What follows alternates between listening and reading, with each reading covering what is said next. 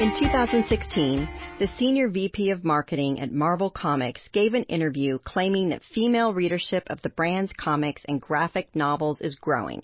He noted that based on market analysis and info from retailers, nearly half, 40%, of all Marvel readers are female, and in some markets, that number could be more like 60%.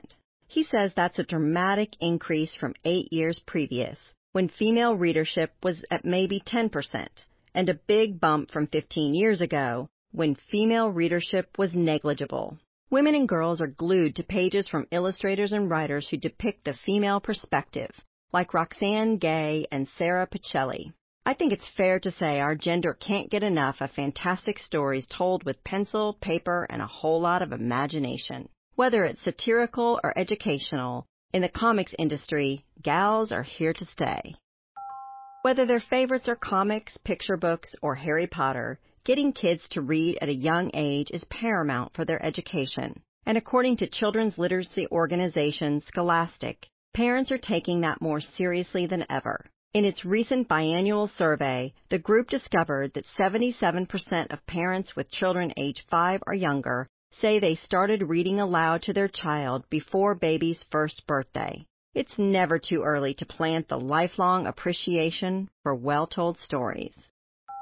Each year, Smithsonian Magazine, the flagship publication of the lauded Smithsonian Institution, presents a handful of remarkable individuals with its American Ingenuity Awards. It's as highly esteemed as it sounds, and we're fortunate to talk today about one of the recent winners, the phenomenal Françoise Mouly. Françoise is no stranger to praise, having made some tremendous strides in her career.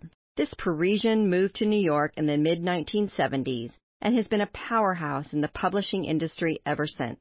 First as the founder, publisher, designer, and co-editor, along with her husband, of a groundbreaking comics anthology, and later as the acclaimed art director for The New Yorker, a job Françoise has managed with aplomb. From cover story art about politics to visual commentary for the magazine's Culture Desk section, Françoise has contributed much to the publication's prestige including being responsible for more than a thousand covers during her tenure. Despite her busy schedule, Françoise also found time to launch Toon Books, a pretty darn brilliant publishing company that combines high quality comics with education. She got the idea while reading to her kids, who loved traditional American books, but also devoured French comic books. Part of the appeal came from her kids being able to independently determine the storyline before they could even read the words.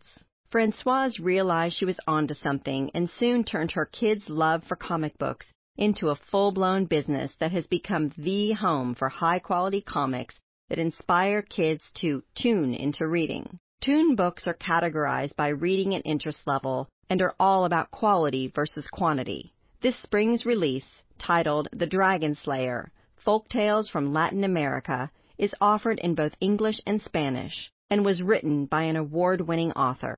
Educators find Toon Books incredibly helpful in their classrooms too, for both engaging the entire class and strengthening students' literary skills.